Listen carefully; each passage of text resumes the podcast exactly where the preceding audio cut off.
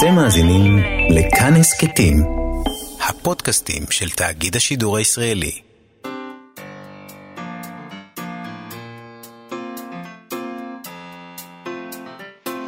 מה שכרוך עם יובל אביבי ומה יעשה לה.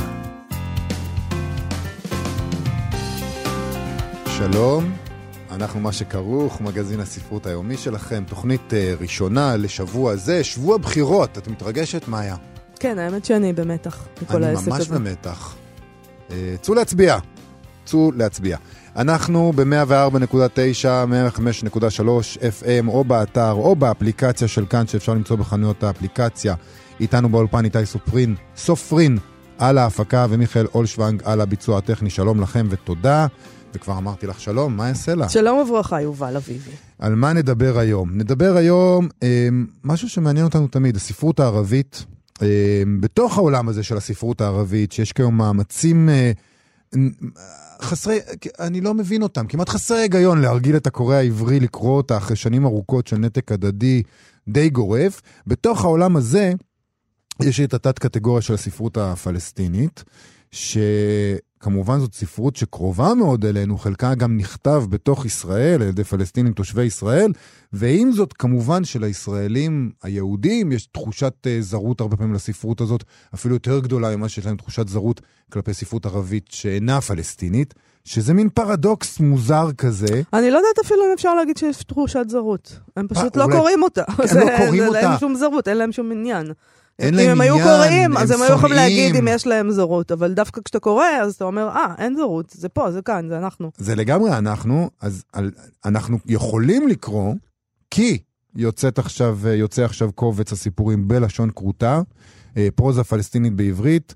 אה, זה, זה בדיוק מה שזה, אה, קובץ של סיפורים, הרבה מאוד סיפורים שנכתבו בערבית ותורגמו לעברית על ידי יוצרים פלסטינים מכל העולם, גם מישראל, גם מחברון, גם מעזה, תוניס, פריז, ערכה אותו אה, ראויה בר- בורברה, אה, והוא יוצא, אמרתי, בידיעות ספרים, בזכות חוג המתרגמים של מכתוב, שעושים עבודה מדהימה בניסיון אה, להביא יצירות ערביות לעברית.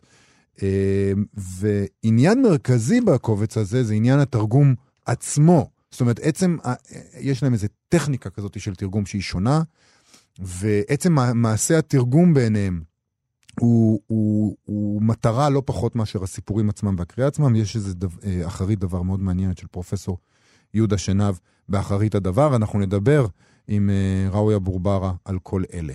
נכון, אבל לפני כן, בשבוע שעבר דיווחנו על זכייתו של אלי אמיר בפרס ברנר אה, לספרות לשנת 2019, על ספרו נער האופניים, והבטחנו לעדכן כשהם מכריזים על הזוכה בפרס השירה.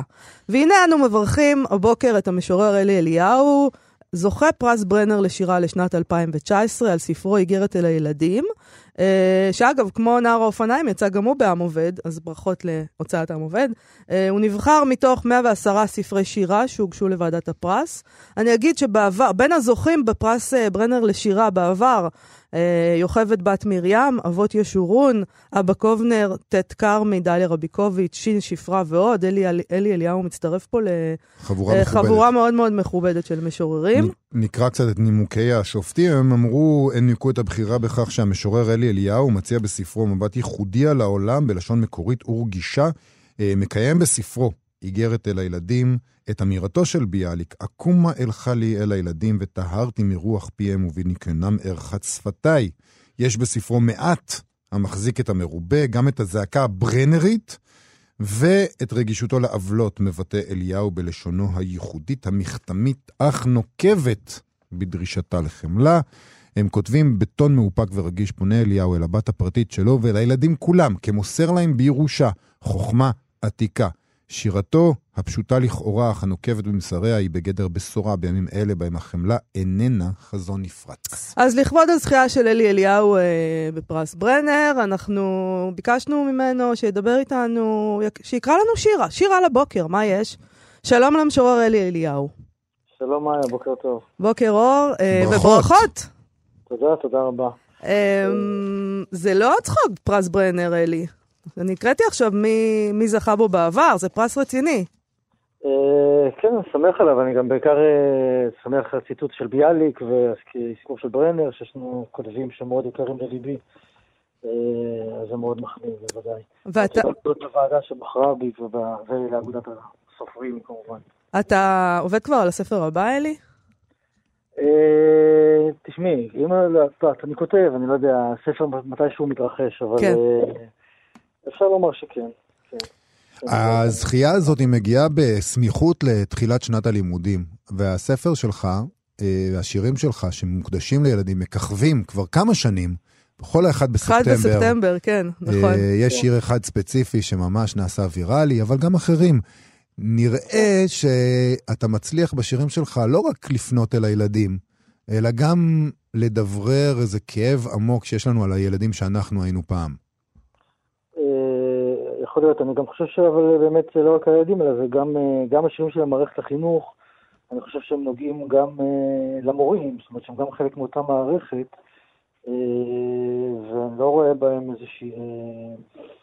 זאת אומרת, הם, גם הם נכנסים בתוך המערכת כמו הילדים עצמם, זאת אומרת, אני פונה גם אל המבוגרים במקרה הזה, או גם אל ההורים, כי אני כתבתי את זה מנקודת מבט של הורה בתוך המערכת החינוך. אז אה, בוודאי שבעיניי השירים מופנים גם אל הילדים וגם למבוגרים. אה, אלי, אנחנו נשמח אה, שתקרא לנו שיר עכשיו. אז אני אקרא את השיר "תן לי הנפש". אוקיי. קרוב באותה מידה אל המוות ואל הלידה, אני יודע כי לא יכול הגוף בלי רוח, ולא יכולה הרוח לבדה.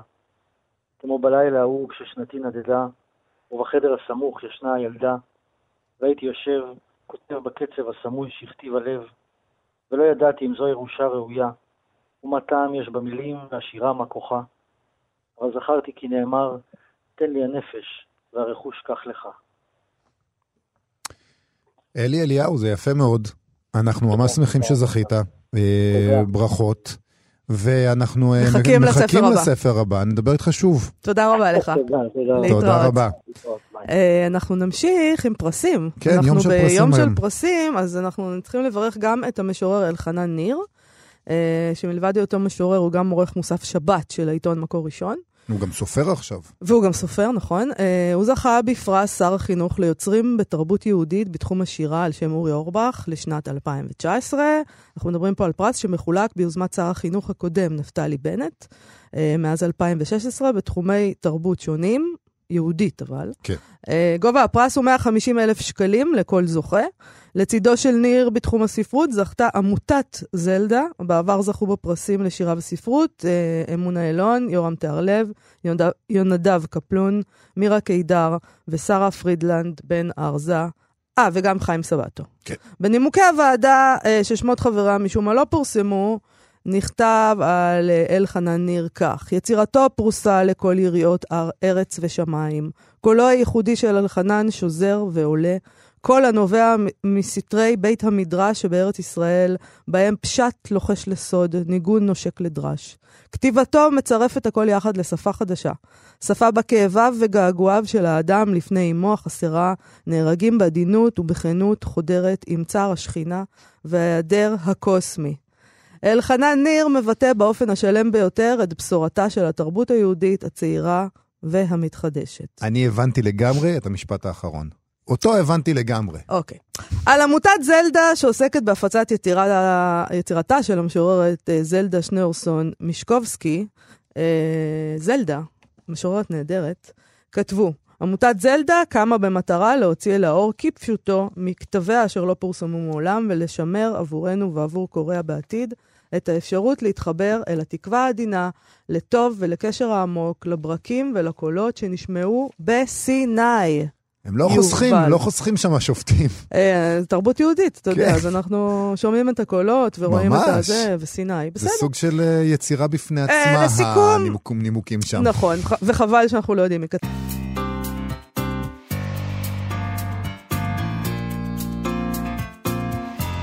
אנחנו, מה שכרוך בכאן תרבות.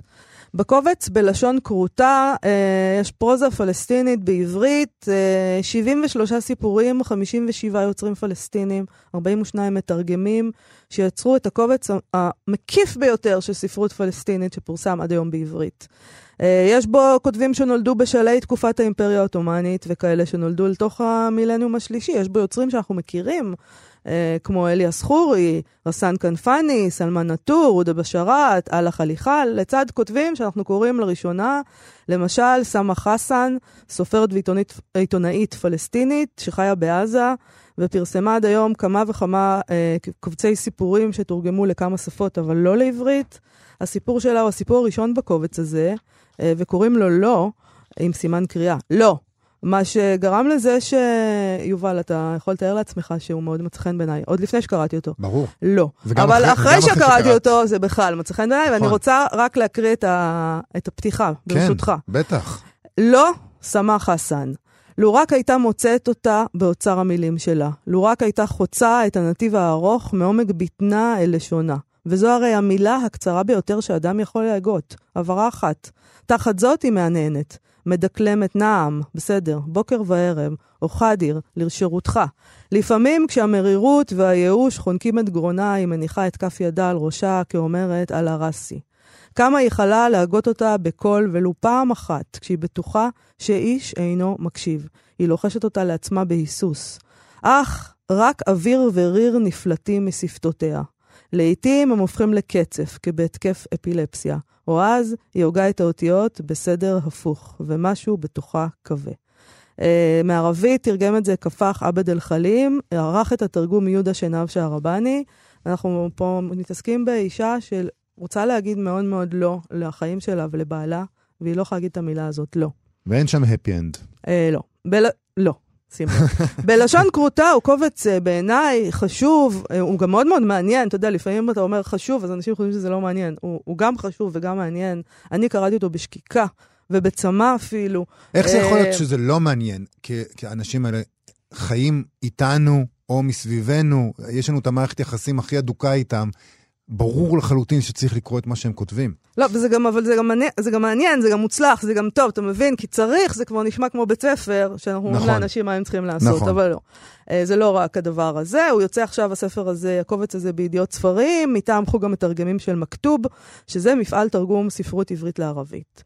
אה, סליחה, ערבית, ערבית לעברית, נכון. העורכת. של הקובץ הזה, מה? מבלבל, מבלבל העניין הזה. העורכת של הקובץ הזה היא דוקטור ראויה בורבה.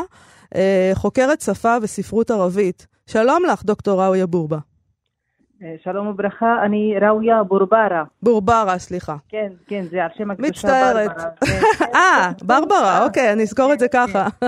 כן, ברברה. אוקיי. אה, אולי נתחיל עם השם של הקובץ הזה, בלשון כרותה. למה השם הזה?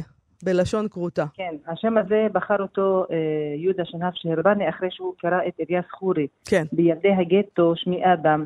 אה, הוא, תרג, הוא תרגם את הרומן הזה, וזה אה, מה שאמר אדם הצעיר הערבי הפלסטיני שנולד בגטו לוד לחברתו היהודייה דליה.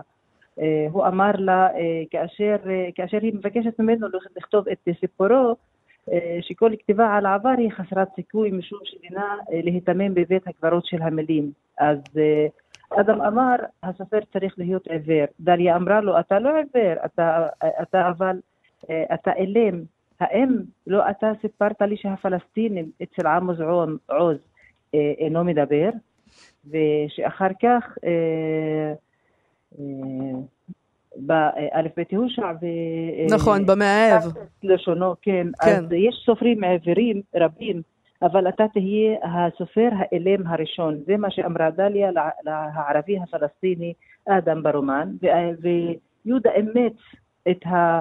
את הביטוי בלשון כרותה, כי אנחנו אה, אה, מתרגמים את ה...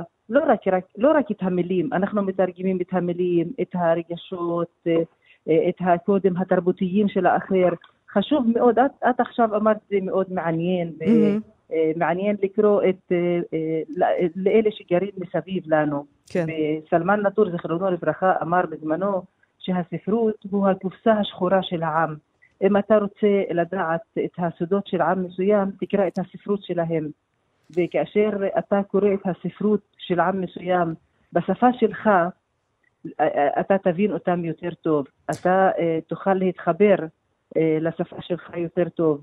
ומה שהיה זה מודל אחר לגמרי במכתוב. זהו, זאת אומרת, התפיסה הזאת היא בכלל שין, גרמה לכם לשנות את איך שעובדים על תרגום באופן כללי.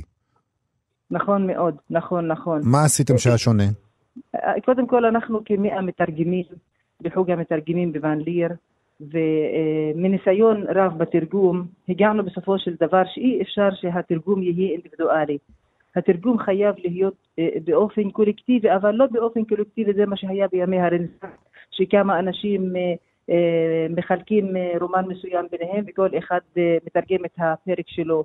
קולקטיבי במובן אחר לגמרי, קולקטיבי במובן חדש לגמרי, זאת אומרת שהסופר ערבי, המתרגם יהודי, העורכת של הלשון יהודייה, העורכת של הקובץ ערבייה, אז אנחנו ערבים ויהודים עובדים ביחד, והעורכת הלשונית יהודייה, כחמישה אנשים עובדים על אותו סיפור. כן. ואני אתן, אתן לכם דוגמה מאוד מאוד חשובה. יש לנו הרבה הרבה דוגמאות. למשל, כאשר סעיד נפאע, זה שהיה חבר כנסת, הוא גם סופר. Mm-hmm. אז סעיד, סעיד נפאע, יש לנו סיפור בקובץ, ותרגמה אותו ברוריה הרוביץ'. ואחרי התרגום אני שלחתי, אני קראתי, שמתי הערות, שלחתי את הסיפור המתורגם לסעיד. סעיד קרא את התרגום והוא אמר, ראויה, תרשי לי שאני אתרגם את הפתיח. יש שם רגש שאני רוצה שזה יבלוט. בפתיח של הסיפור. כן. אז אני התקשרתי לברוריה, ברוריה אמרה שניתן לו, אז הוא תרגם את הפתיח, החזרתי לברוריה, שמה הערות, החזרתי לסעיד נפאע, סעיד שם כמה הערות, ואז זה עבר לעורך. היא לא נעלבה בתור המתרגמת שלו, ש... שבעצם אומר לה פספסת משהו? מה? היא לא נעלבה בתור המתרגמת שלו? לא, ש... לא, לא, לא, לא, לא, לא, הוא, היא, אנחנו לא מתרגמים שפה, אנחנו לא מתרגמים מילים וביטויים, אנחנו מתרגמים קודים תרבותיים, אנחנו מתרגמים אה, אה, רגש של בני אדם. והוא רצה שזה יופיע, אני אתן לכם למשל, למשל אחר לגמרי, כאשר יוני מנדל, דוקטור יוני מנדל, יונתן, תרגם סיפור קצר לתאופיק פיאד, אחד מהסופרים הגדולים שהיום גר בתוניסיה. Mm-hmm. אז uh, כאשר הוא תרגם, יוני התקשר אליי, אמר לי, ראויה, מה זה שהנחש הרג את הפדן? איך אפשר שנחש יהרוג שטח של אדמה? כן. הרי פדן זה שטח של אדמה. אמרתי לו, יוני, וואלה, אני לא יודעת איך, איך אפשר שהנחש יהרוג שטח של אדמה. אז אני שאלתי את בעלי, הוא עורך דין, אז אמרתי לו, אתה יודע מה זה פדן? אמר לי, כן, זה שטח של אדמה כמו דונום, כמו מטר, אז קוראים לזה פדן. אבל זה לא מסתדר, לא לי ולא ליוני. אז אני התקשרתי לתופיק פיאד בתוניסיה. אמרתי לו, אדוני תופיק, אה, אה, למה התכוונת כאשר אמרת שהנחש הרג את, את הפדן, אמר לי, מה, את, את לא חיה בכפר? אמרתי לו, כן, אני הייתי בנצרת, ועכשיו אני חיה בכפר. את לא חיה חיי העיקר? אמרתי לו, לא, בכלל לא. אז הוא אמר לי, בגלל זה את לא יודעת ולא הבנת. כאשר אנחנו אומרים פדן, העיקר, כאשר הוא אומר פדן, אז הוא מתכוון לשני השורים שחורשים את האדמה. אוקיי. אז כאילו השטח, המידה נקראת על שם השברים שחורשים? עמידת שטח? עמידת שטח נקראת על ש... זה באמת דברים שלך תדע כן, כן, איך אתה... כן, כן. מידת השטח ששני השורים חורשים בסופו של היום, קוראים לזה פדן. אני רוצה לשאול אותך על הנושאים, כי הקובץ הזה הוא באמת מאוד מאוד מקיף, ויש בו המון המון נושאים. יש כמובן את הדיאלוג עם המבט היהודי הישראלי על הערבים, כמו שקוראים לזה. למשל, בסיפור, זה מה שאכתוב כאשר תבוא אליי הכתיבה, שבו אליאס חורי עושה חיקוי פרודי של סצנת המוסך מהמאהב של א' ב' יהושע. מצד שני, התפלאו מאוד היהודים שחושבים שהכל קשור אליהם, לא הכל קשור אליהם. יש בספר למשל את מצוקת הנשים בעולם פטריארכלי ומסורתי מאוד, או את מצוקת הגברים בעולם שבו, את יודעת, יש, הורגים על כבוד, על מילה, יש סיפור קומי של מוחמד עלי טהא. על, ה, על, על איך שמישהו הורג מישהו על כבוד, כי התקיללו את אחותו, על אף שאין לו אחות בכלל. הקללה, נכון, נכון, נכון, נכון מאוד. אז... אז קודם כל אנחנו התכוונו שזה יהיה אנתולוגיה פלסטינית, אבל אחרי שאנחנו התחלנו לאסוף את הסיפורים אני אספתי, זה, זה היה תהליך ארוך במיוחד. אנחנו התחלנו לפני ארבע שנים. וזה לא פשוט לאסוף אה, אה, סיפורים מפלסטינים שגרים ברמאללה, בעזה, בחברון, בירדן, בפריס, בתוניסיה, ושיסכימו שיתורגמו לעברית. כן. זה תהליך מאוד מאוד קשה. אז אה, כאשר אנחנו אספנו את כל הסיפורים, אמרנו וואלה, אנחנו, אה, את הסיפורים האלה שיסוכם אה, בינינו עליהם, אנחנו לא נשמיט, ואנחנו לא נעשה מזה אנתולוגיה. אנחנו רוצים שהקורא היהודי יקרא את האדם הפלסטיני איך שהוא. את הבעיות שלו, את הרגש שלו, את החלומות שלו, אז השארנו את הכל כמו שהוא. לא רק אה, אה, אה, זה, זה מה שפונה לקורא היהודי, מה שאנחנו, על מה אנחנו חושבים כערבים פלסטינים, כן. איך, את החלומות שלנו, את הרגשות שלנו, את החיים הקשים שלנו, את החיים הקשים של האישה ב, בחברה הפטריארכלית, את החיים הקשים של הגבר הערבי. אז אנחנו רצינו שהקורא היהודי באמת יקרא על האדם הערבי הפלסטיני שגר לידו, על השכן שלו, שיכיר אותו טוב מאוד מהספרות, שיכיר, כי אנחנו בדרך כלל עובדים ביחד, אני עובדת עם, אני במשרד החינוך, המפקחת של השפה הערבית במשרד החינוך, בחינוך הערבי והבדואי, אה, רוב העמיתים שלי הם יהודים, אז מה הם, מה הם יודעים על ראויה? הם יודעים שראויה סופרת, ראויה עורכת ספרותית, ראויה בוואנדיר בחוג המתרגמים, וראויה היא המפמרית של השפה הערבית. כן. מעבר לזה הם לא יודעים את, הרגש, את הרגשות של ראויה, את כל מה שעובר על ראויה, את כל מה שעובר על אישה ערבייה בחברה את כל מה שעובר על האישה הזו ועל הילדים שלה בחברה הישראלית, מאיפה הם ידעו? אנחנו רק בקשרים של עבודה, בקשרי עבודה. אבל הרבה פעמים נדמה ש, שהישראלים היהודים לא רוצים לדעת, שהם אומרים, אנחנו והם נשים קיר באמצע, קיר וירטואלי וקיר אמיתי, אה, ו- ולא רוצים לדעת, לא רוצים לקרוא לא על ספרות ערבית בכלל, וגם בטח ובטח שלא על ספרות אה, פלסטינית. לפי דעתי, מי שיאחז בידו את הקובץ הזה של בלשון כרותיו ויתחיל לקרוא, רק יתחיל לקרוא את אה, סמא חסן, בלא, כן. וימשיך כן. לקללה וימשיך לכל הסיפורים המדהימים שאספנו, אז הוא אולי גם יתאהב בספרות הערבית, והוא ידע מה הוא פספס כאשר הוא לא, לא קרא אותנו. כאשר תרגמנו את אברהים נסראללה בזמן הסוסים הלבנים, זה רומן של אברהים נסראללה, הסופר הפלסטיני שגר בירדן, אז אנחנו קיבלנו מכתבים מהקוראים, וקורא יהודי אמר, איפה היה אברהים נסראללה עד עכשיו? אברהים נסראללה לא הלך לאף מקום, אברהים כן. נסראללה היה, היה שם. אבל לא היה, הוא היה שם, הוא היה בערבית, הוא היה באנגלית, הוא היה באיטלקית, אבל הוא לא היה בעברית. וכאשר הקורא הזה אמר, איפה היה אברהים נסראללה, אני חיפשתי רומן כזה מזמן ולא מצאתי, תמסרו לו שאני חיפשתי לקרוא מה קרה בפלסטין בזמן האימפריה העות'מאנית, בזמן המנדט האנגלי, אז הנה יש, יש לך רומן תקרא, וכאשר תרגמנו את אחלם מוסטגני אה, זיכרון, אה, זיכרון הגוף, אז אנחנו תרגמנו את, אה, את, כל ה, את כל, את המהפכה של המיליון, מיליון, מהפכת המיליון באלג'יריה, בתוניסיה. אנחנו תרגמנו רגש של עם שלם שם, מהפכה אדירה שהיא, שהיא לא רק מהפכה פוליטית, מה שהיה שם זה היה אה, אה, משהו שכל יהודי לפי דעתי חייב לקרוא, כל בן אדם חייב לקרוא. אה, איך זה שאחלם מוסתגן מתורגמת לרוב השפות שבעולם ולא מתורגמת ל... לעברית. איך זה ש... שאנחנו? את יודעת, לפעמים, לפעמים לא רוצים, וגם אחת ההפתעות הנעימות שיש בקובץ הזה, שסופרים וסופרות מעזה, מסכימים שיתרגמו אותם לעברית, כשאנחנו יודעים שלפעמים זה לא קל, לפעמים סופגים על זה יחס מאוד מאוד שלילי בחברה הפלסטינית, מאשימים אה, לפעמים בדברים כאלה בנורמליזציה. כן, נכון אה, מאוד. אה, וזה מאוד מרשים האמת. לראות כן. סופרים וסופרות מעזה שלא מהססים ואומרים כן לדבר אולי הזה. אולי הם היססו. אבל זה, באחרית זה לא הדבר של יהודה שנהב, באחרית הדבר מצוין שכל הסיפורים פה בהסכמת המחברים. אין אף אחד שלקחו בלי, בלי הסכמה, שזה גם כן דבר שצריך לכבד אותו. אם, אם יש סיפור שלא קיבלנו עליו הסכמה, אנחנו הורדנו אותו.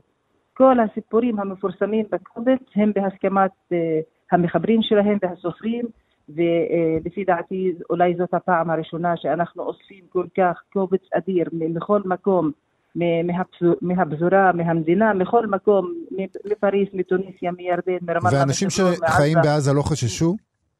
בטח שחששו, אבל הם היו מאוד אמיצים, הם אמרו, גם אנחנו, אני, אני שכנעתי אותם, אמרתי להם, אם אתם רוצים שיכירו אתכם, תנו להם להכיר, אתכם דרך הספרות שלכם, לא דרך החדשות, לא דרך הטלוויזיה, לא דרך מה שאנחנו רואים יום-יום ושומעים ברדיו. תנו לאחר להכיר אתכם דרך הספרות, דרך הדבר האמיתי הזה, דרך הרגש האמיתי שאתם לא כתבתם ליהודים, אתם כתבתם לעם שלכם. וזה תורגם, והנה שיקראו, שידעו שזה הפלסטיני, אולי בין גרשיים האויב, שאתם חושבים שהוא אויב, הוא בן אדם שהוא סובל, הוא אוהב, הוא חולם, אה, יש לו את אה, כל הרגשות של בני אדם בעולם. דוקטור ראויה בורברה, אה, תודה רבה על השיחה הזאת. בלשון כרותה, קובץ ספרות פלסטינית בעברית. אדיר. תודה אדיר. לכם על התרגום אני, הזה. תודה, תודה. אני תודה בטוח לכם. שאת צודקת, שמי שיתחיל לקרוא, יהיה לו קשה מאוד להפסיק והוא יבין מה הוא פספס עד היום. להתראות, תודה. מאוד מאוד מודה לכם. להתראות, תודה.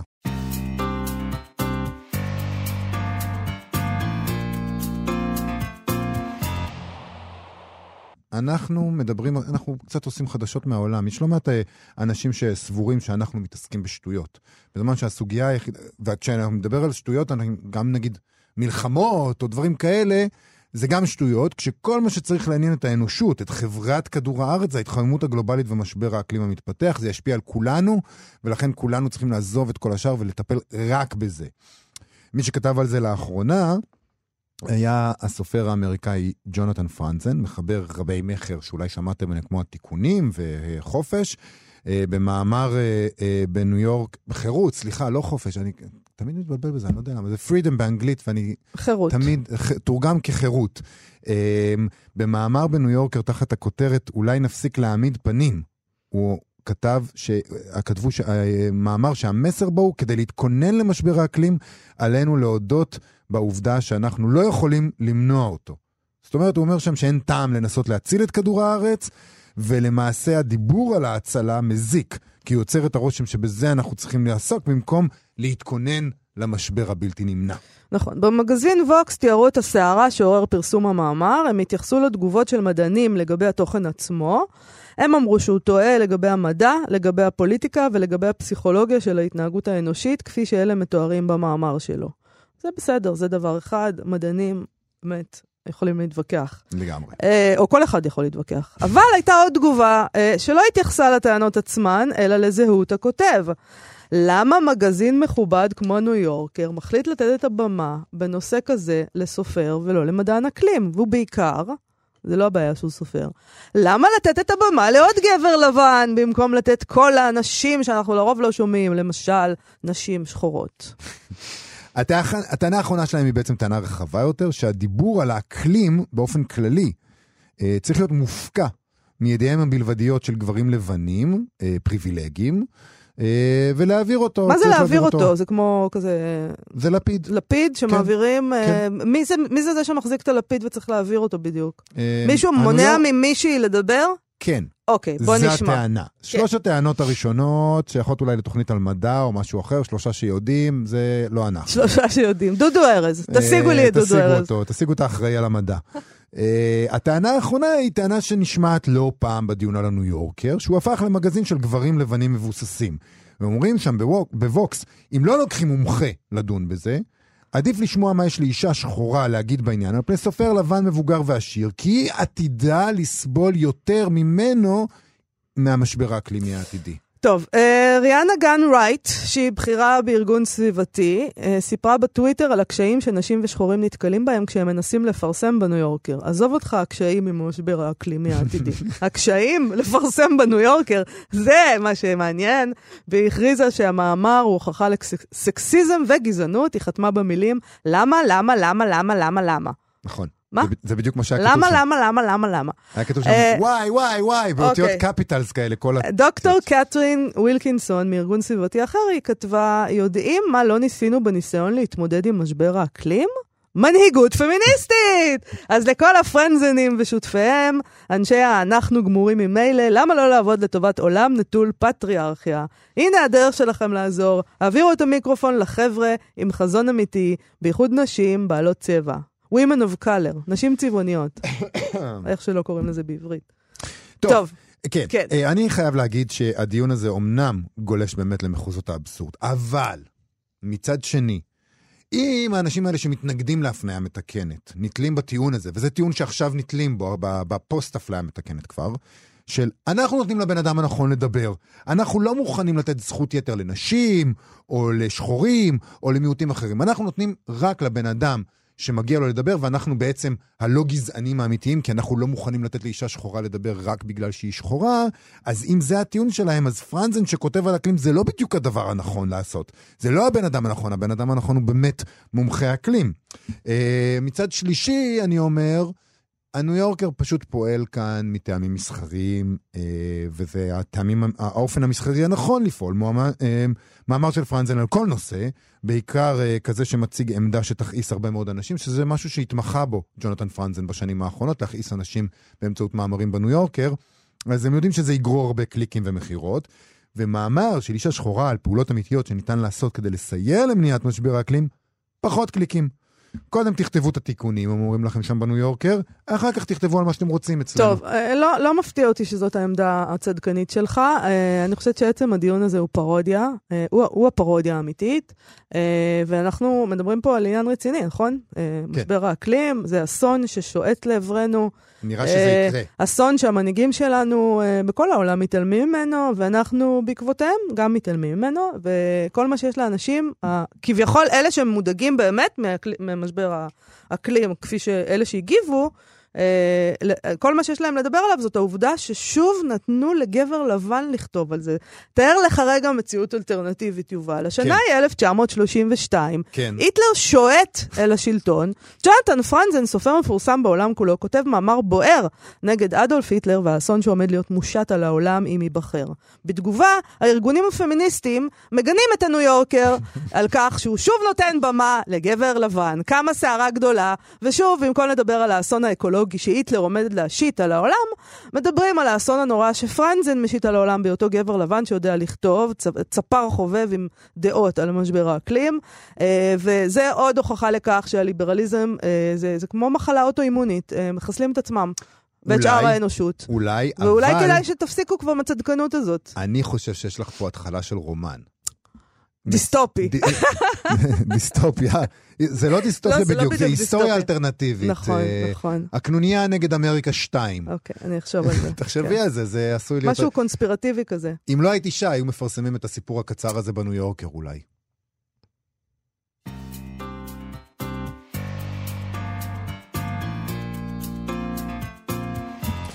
עוד קצת חדשות מהעולם, הפעם בעיתון די ולט הגרמני מפרסמים ראיון עם הסופר דוב אלפון, ביחד עם הסופר הגרמני ממוצא סורי פרידריך האני.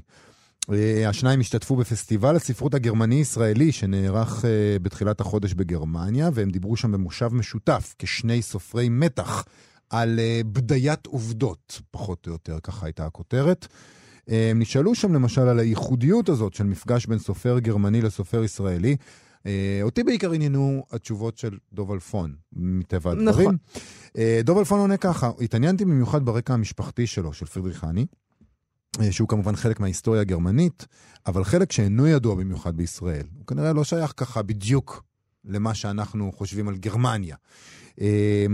והוא אומר שם דוב אלפון, אפילו אם הסיפור כבר כן סופר אלף פעם, תמיד יש את הדרך האלף אחת לספרו, כך שכן, התשובה שלי היא שבכל פעם שכותבים גרמנים וישראלים נפגשים, אה, בכל מה שכותבים גרמנים וישראלים נפגשים, זה מעניין במיוחד ומלא ברגעים בלתי צפויים. אה, פרידריך חני ענה שזה מיוחד עבורו, כי זאת הפעם הראשונה שהוא פוגש סופר ישראלי, ועוד אחד כזה בלי קרניים, שזה וואו. והוא דווקא יצא לו לפגוש את דוב אלפון, שזה, מעכשיו הוא רק התאכזב. בדיוק, כאן זה רק למטה. כאן זה רק הידרדרות.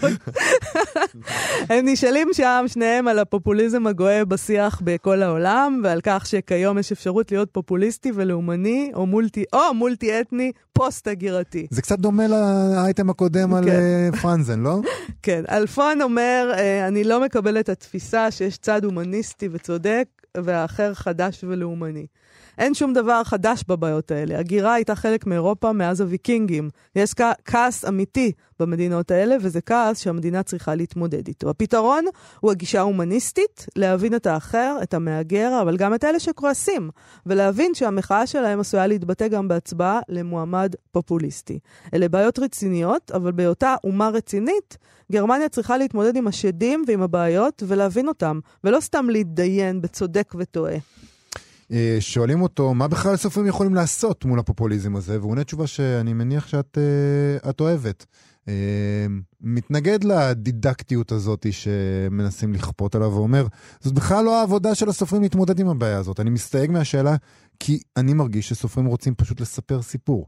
לרוב זה סיפור שמסביר את העולם שבו אנו חיים, ואז אם אתה מבין את העולם שבו אתה חי, אתה עשוי להבין איך להתמודד עם מצב מסובך, או איך לשפוט את עצמך או אחרים קצת אחרת. נכון, הוא נשאל על הספר שלו שבגרמנית פורסם תחת השם יחידה 8200. אה, פה נזכיר בארץ, אה, קוראים לו לילה ארוך בפריז, הוא יצא בהוצאת כנרת זמור הביטן. אה, הוא נשאל על האופן שבו הוא מתאר את המצב בישראל ואת השחיתות של ממשלת נתניהו. והוא עונה, אם ראש הממשלה הפיקטיבי בספר שלי דומה לנתניהו יותר מדי, זו לא אשמתי. מטרתי להבהיר את האופן בעולם פועל, ובמקרה הזה מדובר באופן בו פוליטיקאי חסר הכבוד בישראל פועל. אני מקווה שברור שלכל דמות בספר יש סיבות לפעול כפי שהיא פעלה, כולל ראש הממשלה המושחת. זה לא אשמתו, אם במקרה הדברים... ראש הממשלה מושחת. אתה בספר. כותב, אם אתה כותב בספר ראש הממשלה מושחת, ובמקרה יש ראש הממשלה מושחת במציאות... לכאורה. מה אפשר להגיד? לכאורה, ברור. לכאורה, לכאורה. איזה שאלה. אה, על הבחירה בכלל לכתוב רומן מתח, הוא אומר כך: לפני שנעשיתי עיתונאי הייתי מרגל. זה דבר שבטח כיף להגיד אותו בחו"ל. הייתי מרגל. הייתי קצין מודיעין ביחידה הסודית 8200. כך שלא אני בחרתי בז'אנר, אלא הז'אנר בחר בי. היה הגיוני לבחור במה שאני מכיר, על פני המצאת יקום דמיוני לחלוטין. הוא נשאל, זה, זה, כל הקטע הזה היה בדיית uh, עובדות, uh, כמה יש אמת ברומן שלו וכמה הוא המציא. הוא אומר, האמת נגזרת לא מהעלילה, אלא מהמניעים של הדמויות. כמובן שהתוצאות צריכות להיות מובנות לקורא. חשוב שספר מתח יישא מסר מוסרי, ובהיבט הזה הוא צריך להיות 100% אמת, כי יש אמת בתוכו. אבל יכול להיות שהספר של דוב אלפון דומה לאמת גם מהיבטים אחרים. ואתה יודע, הוא כתב איזה ספר שאני חושבת שהרבה דברים שהוא כתב שם, הם אחרי זה קרו במציאות. כן. Uh, הוא קודם כתב אותם, אז לא יודעת. אין מה, מה לעשות. מה, מה קורה עם הבחירות, דוב אלפון? מה אתה אומר? תגיד ספר, משהו. ספר, ספר לנו מה יקרה ביום רביעי.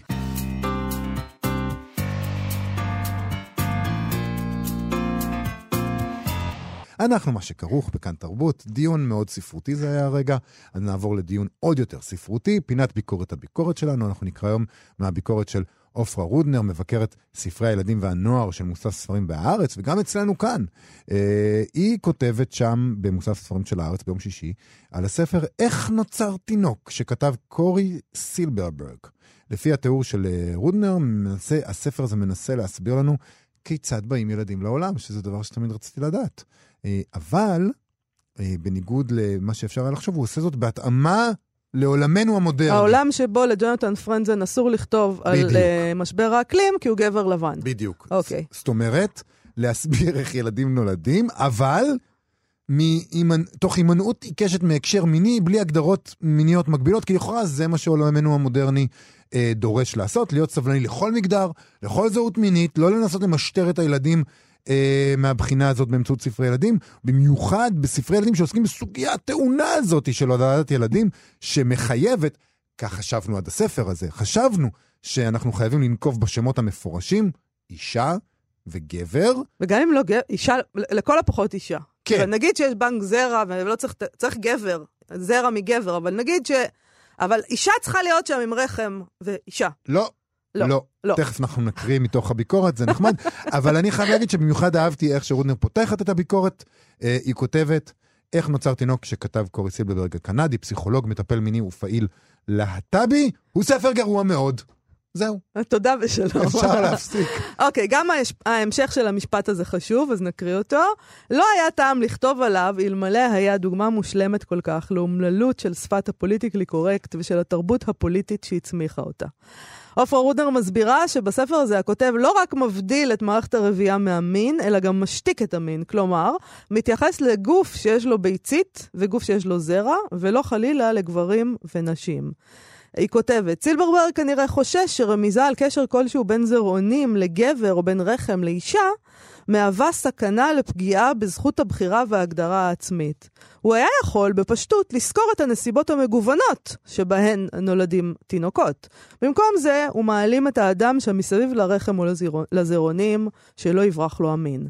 במילים אחרות, הוא עושה דה-הומניזציה ללידה, להורות הביולוגית ולגוף האנושי. במיוחד, הוא נהנה לפרק את הגוף הנשי. אם אני מסכם ככה, אה, עופרה רודנר מסבירה שהתקינות, התקינות הקיצונית הזאת של השפה שבה הוא נוקט, בסופו של דבר מתבטאת בפוריטניות רדיקלית, שמרנות ממש מרחיקת לכת, שבה בכלל אברי מין, זהות מינית, מיניות, כל הדברים האלה מועלמים, נעלמים, אסור לדבר על זה, ממש כמו שבקהילות דתיות קיצוניות אה, קורה. נכון. השיא מגיע לדעתה בתיאור חדר הלידה, ששם נכתב כך: התינוק לא קופץ החוצה לגמרי בעצמו. יש תינוקות שנולדים דרך איבר בגוף שרוב האנשים קוראים לו נרתיק או וגינה, ולפעמים הרופא או הרופאה פותחים פתח מיוחד מתחת לפופיק. והיא שואלת, עופרה רודנר, האם לא חסרה שם בחדר הלידה איזו פונקציה מלבדם של הרופאים, התינוק, הווגינה והפתח שמתחת לפופיק? נדמה שסילברברג שכח מישהו, או שפשוט אין לו מספיק מילים בשביל לתאר את המישהו הזה, וזוהי באמת סוגיה מצערת. שיח הזהויות המציא שמות לכל כך הרבה זהויות, נטיות, מילות גוף ותארים תקינים פוליטית, כולל בעברית, ילדימות, חברותים, אנשימות. אבל הוא שכח להמציא הגדרה לאנשימות, שיולדימות תינוקימות מהווגינות. או מהפתח שמתחת לפופיק. וזה לא עניין של מה בכך, על כן אני פונה בזאת לאלה המחמירים בנוסח סילברברג. מתברר שבשפת ה-PC הכשרה למהדרין שלכם, אין מילה להיא או להוא שיצאנו להם מהווגינה. והיות שאימא או אישה התיישנו זה מכבר, אולי תמציאו משהו חדש. כי גוף שיש בו רחם נשמע, כמו שאומרים עוד, מחפצן. ולהדיר את היולדים והיולדות מחדר הלידה זה לא פתרון. בשם אלה שיש להם גוף עם רחם, אני יכולה להעיד, הרחם והווגינה שלנו הם אולי מכשירים משוכללים, אבל אנחנו די מחוברים אליהם, וגם הם בעצמם לא יכולים בלעדינו. לא, זה פשוט מבריק, זה כתוב מבריק, זה כתוב, ללא קשר להסכמה או אי הסכמה, זה כתוב מבריק. או, הנה, אתה כבר לא, לא, לא בטוח שאתה מסכים. אני שווייץ. תחשב שנייה, מה כדאי לך אה, כרגע? איך תראה יותר טוב? אני אגיד מה היא התכוונה. מה אה, היא אוקיי. אמרה, לא מה היא התכוונה. היא אומרת ככה, אחת ההנחות המכוננות של הפוליטיקלי קורקט היא שהשפה מעצבת את התודעה. מכאן תפקיד שלקחה על עצמה השפה התקינה, לחנך. אבל יש עוד דברים שמעצבים את התודעה מלבד השפה. ותפקידה של השפה בתרבות הוא לא רק לחנך, אלא גם לתעד, לספר, לשורר, לחקור. וזאת הסיבה, היא אומרת, להתנגדות הבלתי פוסקת של ה politically correct. להתנגשות. התנגשות, מה אמרתי? התנגדות. התנגשות, בלתי mm-hmm. פוסקת של ה politically correct, עם ספרות והיסטוריה, במקרה זה עם המדע. כשמגיעים לשורה התחתונה, הספר הזה נופל בדיוק במקום שבו פוליטיקת הזהויות קורסת לתוך עצמה. זה תמיד אותו היבריס, אותה היאחזות מיסטית במילה המשחררת, בזמן שהמציאות המצמיתה נגררת מאחור. אותה אמונה עיוורת באדם חדש ומשוכלל כמעט חייזרי, בזמן שהאדם עצמו עדיין תקוע עם רגל אחת בעולם היונקים. האמת היא שהסתירה בין האדם החדש ליונק יכולה רק להועיל. מדובר בקונפליקט מרתק שעושה את האדם ליצור עוד יותר מורכב ומעניין, אלא שפוליטיקת המגדר תמיד תעדיף להימנע מהקונפליקט הזה. והיא מסיימת בכך שממילא הדיפולט של השפה התקינה הוא לצנזר ולהשתיק במקום להתעמת עם ניואנסים. כל אלה בשם הגיוון, הגמישות והפלורליזם. נשאר רק לשאול, במה הסיפור החייזרי וההיפותטי הזה שונה מהסיפור הידוע לשמצה על דבורים וציפורים? לא בהרבה. ואכן, אני יכולה להגיד שעשינו סיבוב שלם והגענו שוב לזמנים שבהם החסידה הביאה את הילדים לעולם, או שההורים, אה, או ההורימות שלהם מצאו אותם בעלי הכרוב. אה, בסדר. כן. מה שטוב לכם, אנשים. עשו מה שטוב לכם. מה שיפה זה, מאז יצא מתוק, יצא ביקורת פשוט מושלמת מהספר, שנשמע באמת די מזעזע. תודה רבה לאיתי סופרין ומיכאל אולשוונג שעשו איתנו את התוכנית היום, ואנחנו נהיה פה שוב מחר. שלום.